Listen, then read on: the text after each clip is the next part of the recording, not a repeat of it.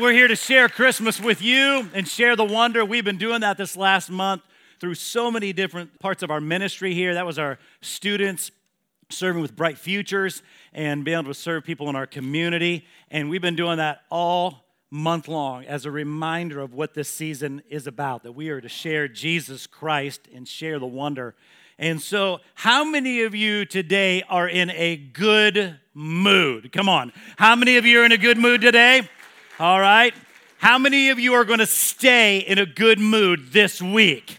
That's that's the kicker right there. Are you going to stay in a good mood? Not just today. You know, uh, being in the Christmas season and being in the Christmas spirit is not the same thing. Isn't that true? That really is true. So we need to experience that because we come to this season, there's kind of this odd dynamic and um, how we feel how we carry our hearts, and we talk about them as moods, which are really important. They're an important part of our spiritual life and our spiritual walk with God. And so they are very valuable. Uh, there are a lot of moods we have, but at the simplest, you can divide all moods to good or bad. And we all tend to be in one or the other. And we know a good mood is joyful and generous and grateful amongst the many. A bad mood is negative, irritated, stressed, sad, whatever it may be, full of anxiety. And there's kind of an odd mystery to our moods. When you're in a good mood, the world just really looks better to you, doesn't it? It does. I mean, not only are you happy, but the future seems brighter.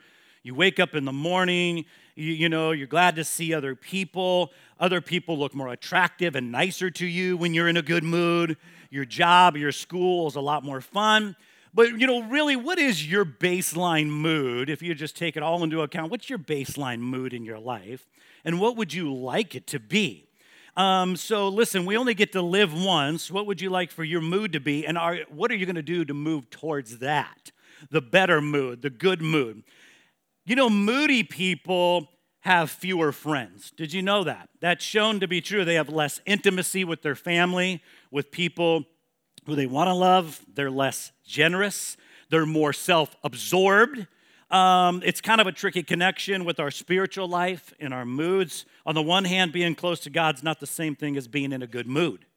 So sometimes we confuse that. If somebody asks, How are you doing spiritually, relationally with the Lord? we think, Well, if I'm happy, then God is close.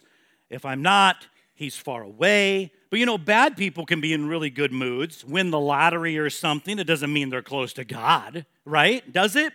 On the other hand, this is important to know about God. God wants you and I to be in a good mood. Spiritually, the mood of our heart, the temperature of our heart. The Bible says the characteristics of those manifestations are the fruits of the Spirit love and joy and peace and all of those things. And those affect your mood. In fact, this is so deep, moods are contagious. Aren't, aren't moods contagious? One way or another, they're contagious. So, not only does God want you in a good mood, other people in your life want you in a good mood. That's what I want to say today, through this week, through this coming into the next year. You know, it can feel kind of selfish to want to be in a good mood. It really can be. But actually, in your family, you know, if, if my wife and, and my kids are in a good mood, I get the spillover from that. So do you, right? You get to spill over. That's a gift to me. So if people I work with come in and they're in good moods, man, that's going to put me in a good mood as well. And so as, as this church, there are people that are here that come in every day, every week, I should say, and serve, and they are in a good mood to serve. We want people in a good mood as they're serving when people are coming on the campus. You know, we are led in worship by people who are in a great mood. Amen? That's very important. Whoever is sitting next to you right now wants you to be in a good mood. Okay? So just turn and look at them and let them know by the look on your face what kind of mood you're in. Come on, smile at them. See if you can make them happy. If you're happy and you know it, tell your face. Come on, tell your face. Some, some of you need to work on this. I'm happy. I couldn't tell it.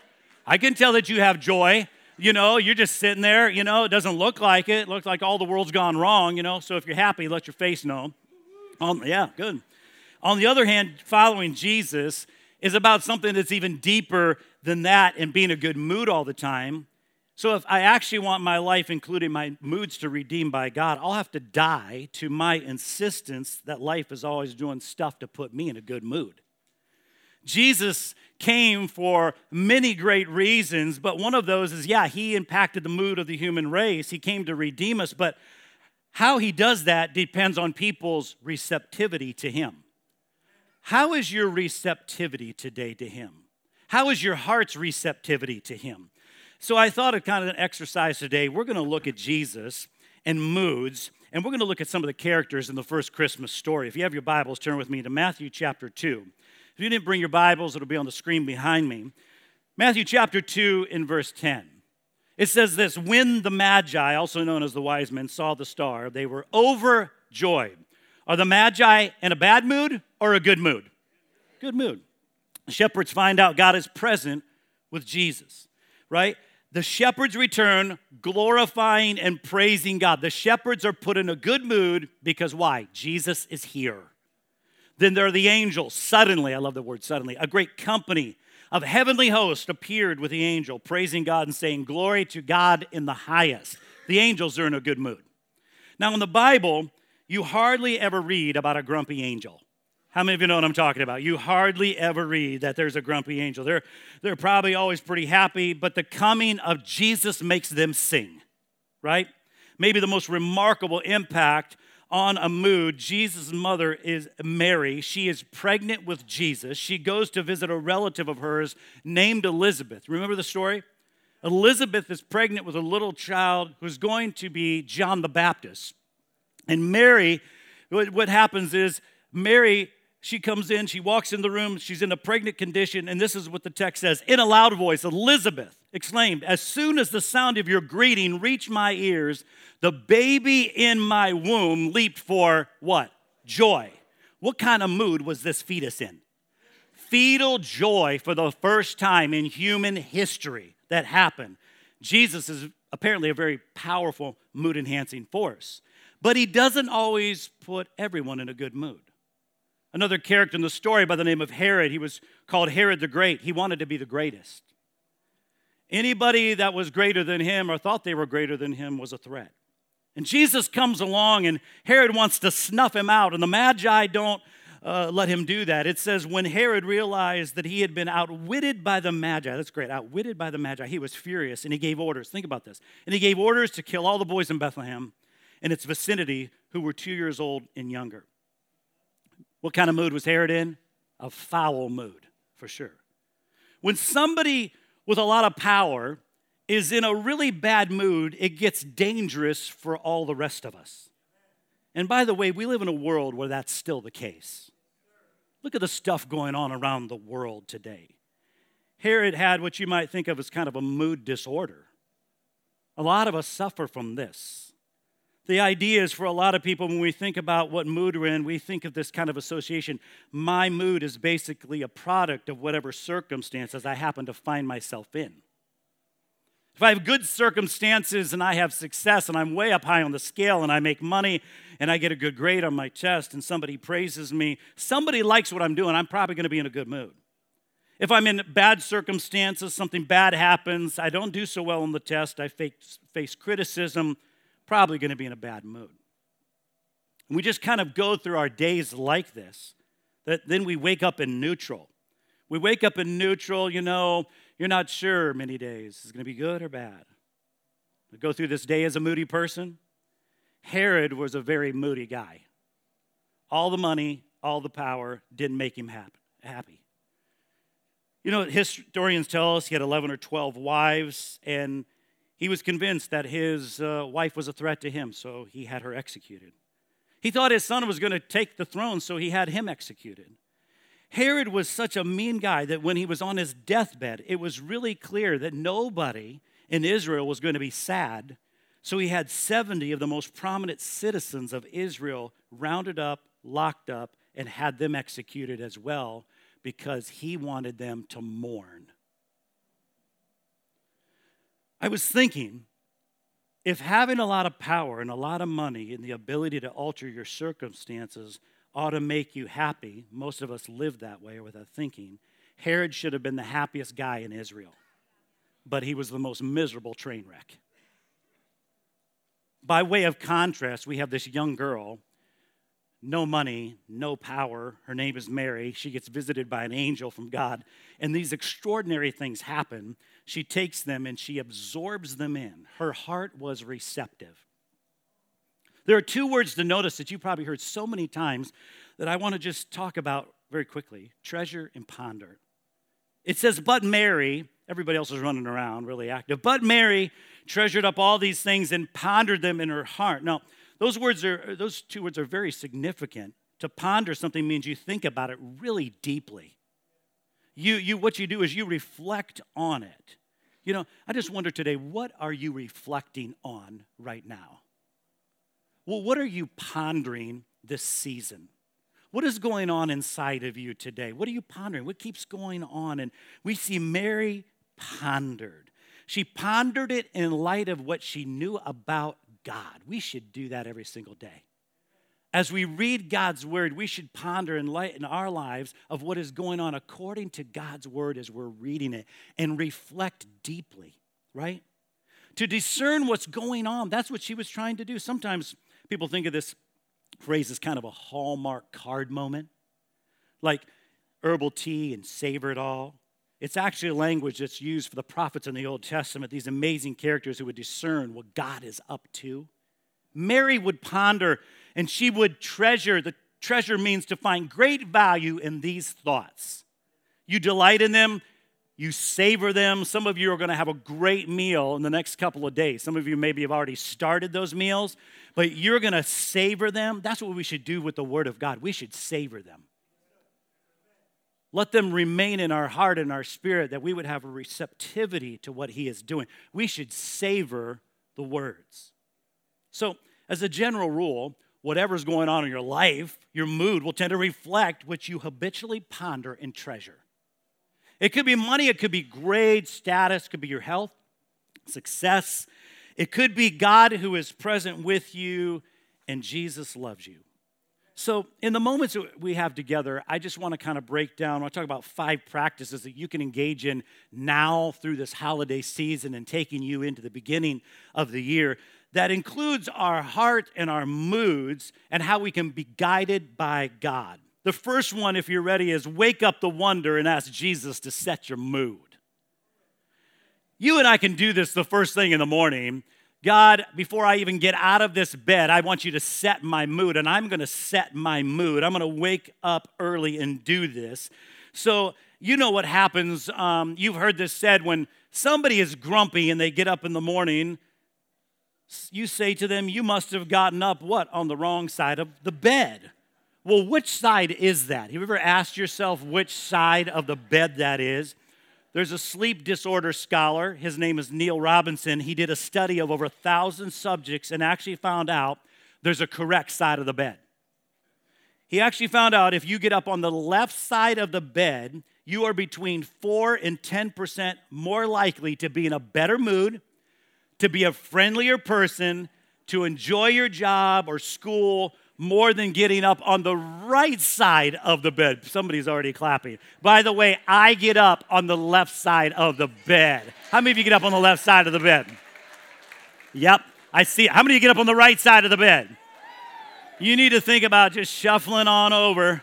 I told my wife, come on over, baby, and come on on my side of the bed on the morning, right? Right? So you need to, yeah. You can do this starting tomorrow. You, you can't do it today. You can do it starting tomorrow when you get up in the morning. Don't worry about whether you get up on the right or the left side. When you get up, make a commitment. But listen, you're going to put your knees to the ground and thank God that you have another day to live for Him. Amen. That you and I get to do that and live out His promise for another day. An article in Time magazine, it said, Most of us keep from going through life in joy and wonder the way God wants because we swim in an ocean of self judgment. Wow. That's true. I'm not good enough. I'm not going to be able to make it. I'm not going to be able to add up. You know, I'm not at the top. I'm not successful. I'm not pretty enough.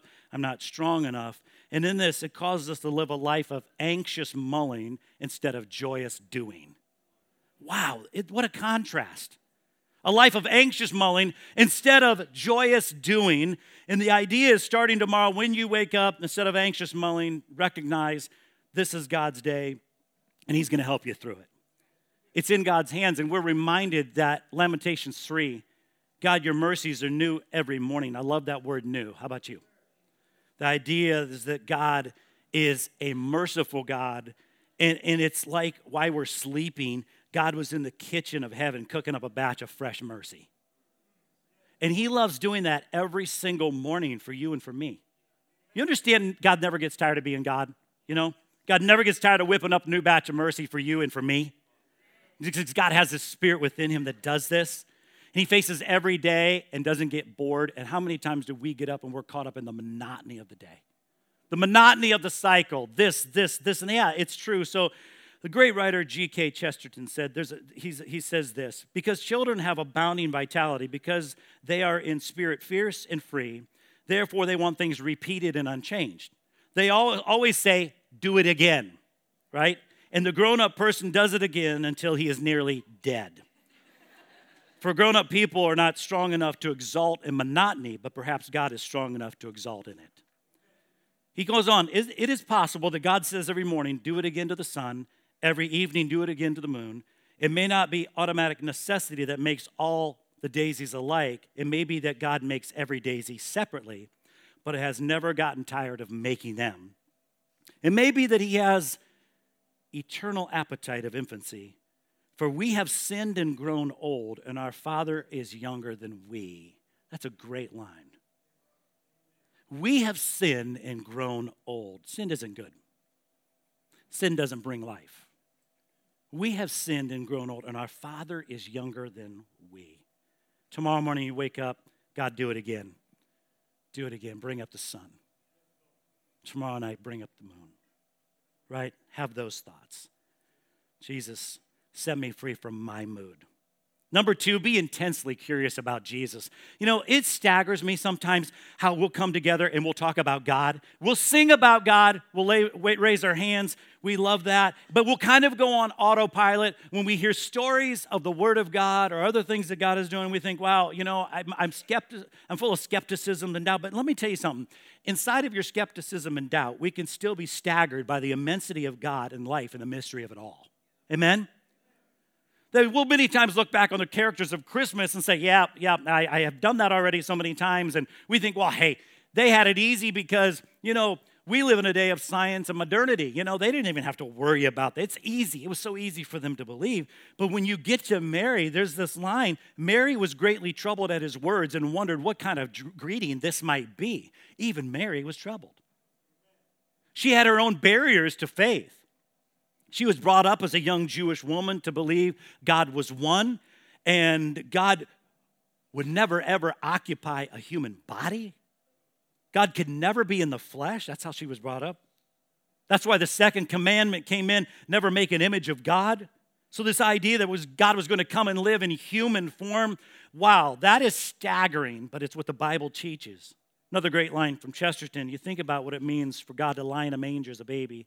The hands that had made the sun and the stars were too small to reach the huge heads of cattle. How can you have thoughts like that and just go, God, wow, it's amazing? We read the word, we come to church, we sing the songs, and sometimes it just becomes monotony. Some of you in this room right now, you're just bored by what I say. But God wants us to have a curiosity, a curiosity to keep digging deeper right? We lived in Minnesota for a number of years, went to college, and um, Lutheran churches are all through uh, Minnesota, full of Norwegians and Swedes there. But I read this um, a Lutheran church, when computers first came into being, they found out, for example, if you had a funeral service, the computer could just spit out the order of service. Somebody else died, you just replaced the name, but it spit out the same order. That all worked fine till one time they had a funeral for a woman in the church named Mary. Then the next person who died was a woman named Edna. They told the computer just reproduce the funeral service but replace the name Mary with the name of Edna whenever you find it. It worked fine until they started to recite the Apostles' Creed together. Every, everybody said, I believe in Jesus, conceived by the Holy Spirit, born of the Virgin Edna. it doesn't sound right, the Virgin Edna, right? Right? This whole idea, you know, that we should know this, people should know this, right? Um, that we can still have honest skepticism, but listen, we can be engaged and be curious about Jesus Christ. Amen? That God loves you and I so much, He came to take part of our world and understands our sadness. He understands our joy today. Amen? To be just intensely curious about Jesus. So, as you read the word today, as you read the word this week to your family, read the story of the incarnation when Christmas carols come and you sing those words, ask yourself do I really believe this? Or is it just mindless babble? See, when you care about somebody, you're curious about them, aren't you? When you care about them, when you love them, yeah, you think about them. You think, be curious about Jesus. Third, cultivate gratitude. You know, this is kind of a crazy thing that when somebody gives me something and it's a surprise, I tend to be very grateful for it. If they give it to me every day for a week, you'd think I'd be seven times more grateful, but I'm not. What happens if it's I get it every day for a week and then it goes into a year? I feel entitled to it. I feel like you've violated my rights if I don't even get it. Right? Right? Another great line from Chesterton. This is great. If you ever read, read G.K. Chesterton, you should read. When we were children, we were grateful to those who filled our stockings at Christmas time. Why are we not grateful to God for filling our stockings with legs? How come every morning I don't say, God, my feet work again and my hands work, right? And you come with gratitude. Come with gratitude. We're keenly aware of that. Of all the gifts from God that we can say, even with Mary in Luke 146, my soul magnifies the Lord and my spirit rejoices in God my Savior. Amen. With a grateful heart, God, thank you for filling my lungs with air today. Amen. And how can I be a giver like you are? Number four, worship Jesus in your problems. Now, this is really difficult one of the many. You know, the first Christmas, there were problems for everybody.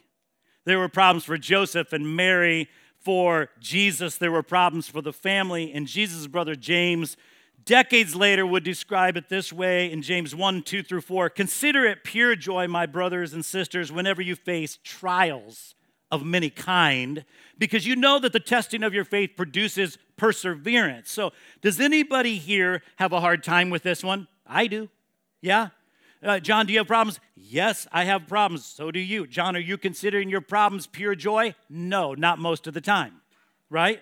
No, I'm not considering them pure joy. But God is going to be at work in this problem to make me a different person that this problem can't separate me from the love of God. Is that right, church? It doesn't have ultimate power over my life. So I can stand up and say, okay, problem, you know what? Go ahead, problem, do your work, but God and I will make it through this together, right? Because remember, the angel said, Do not be afraid. I bring you good news that will cause great joy for all people. Good news that will cause great joy. Joy is on everything this time of year, isn't it? It's on cups, banners, windows, whatever it may be. You know, it is a word that's universally sought after, an accepted word in our culture, especially this time of the year. The word joy. The tears of joy emoji is the most commonly texted and tweeted emoji in the world. Everyone agrees that joy is a good thing, not just the feeling, but deep abiding joy, joy with legs, joy that can hold out and know that God is in control, joy that can hold the weight of this world together and all the challenges that you're going through, joy that doesn't wane when our circumstances change. Despite our, our culture's commitment to this word at this time of year, for many, we don't experience more joy. Matter of fact, there's many people that are sitting here that right now you have more anxiety than joy. You have more activity in your life than you have joy today. You have more of acute sense of loneliness than ever before, right now, while you sit here. There's an emptiness in you. Notice the angel doesn't say, I bring good news and great joy. Rather, it was a Greek term, it's a syllogism. Because of the good news, there will be great joy. Right? If A, then B. So you understand, this tells us that true joy is always a response, a response that Jesus Christ has come and he is here with us. So this week, I just want to let you know everybody in this room will have a problem. All right? Everybody in this room, you're going to have a problem this week. So, and you need to understand, I promise you, it's Christmas week. You will not have enough time. You will not have enough money. You will not have enough energy. There will be someone who you wish was at the table on Christmas who is not there. There will be someone who's at the table on Christmas who you wish was not there. you will have a problem you will have a problem. You and I are going to have a problem one way or another. So this week, can you just say, you know what? I am going to worship God in my problem. When the problem comes, I'm going to count it all joy. Will you do that? And here's the last step, number five spread the word. You know, when Jesus came, when everybody gets confronted with the reality of Jesus, they tell people it just kind of spills out. When the shepherds had seen them, they spread the word concerning what he told them about this child. You know, there's this older woman named Anna in the temple. And when Jesus was brought to her, Anna gave thanks to God. Thank you. Thank you. Thank you. She said, she spoke about the child to all who were looking forward to the redemption of Jerusalem.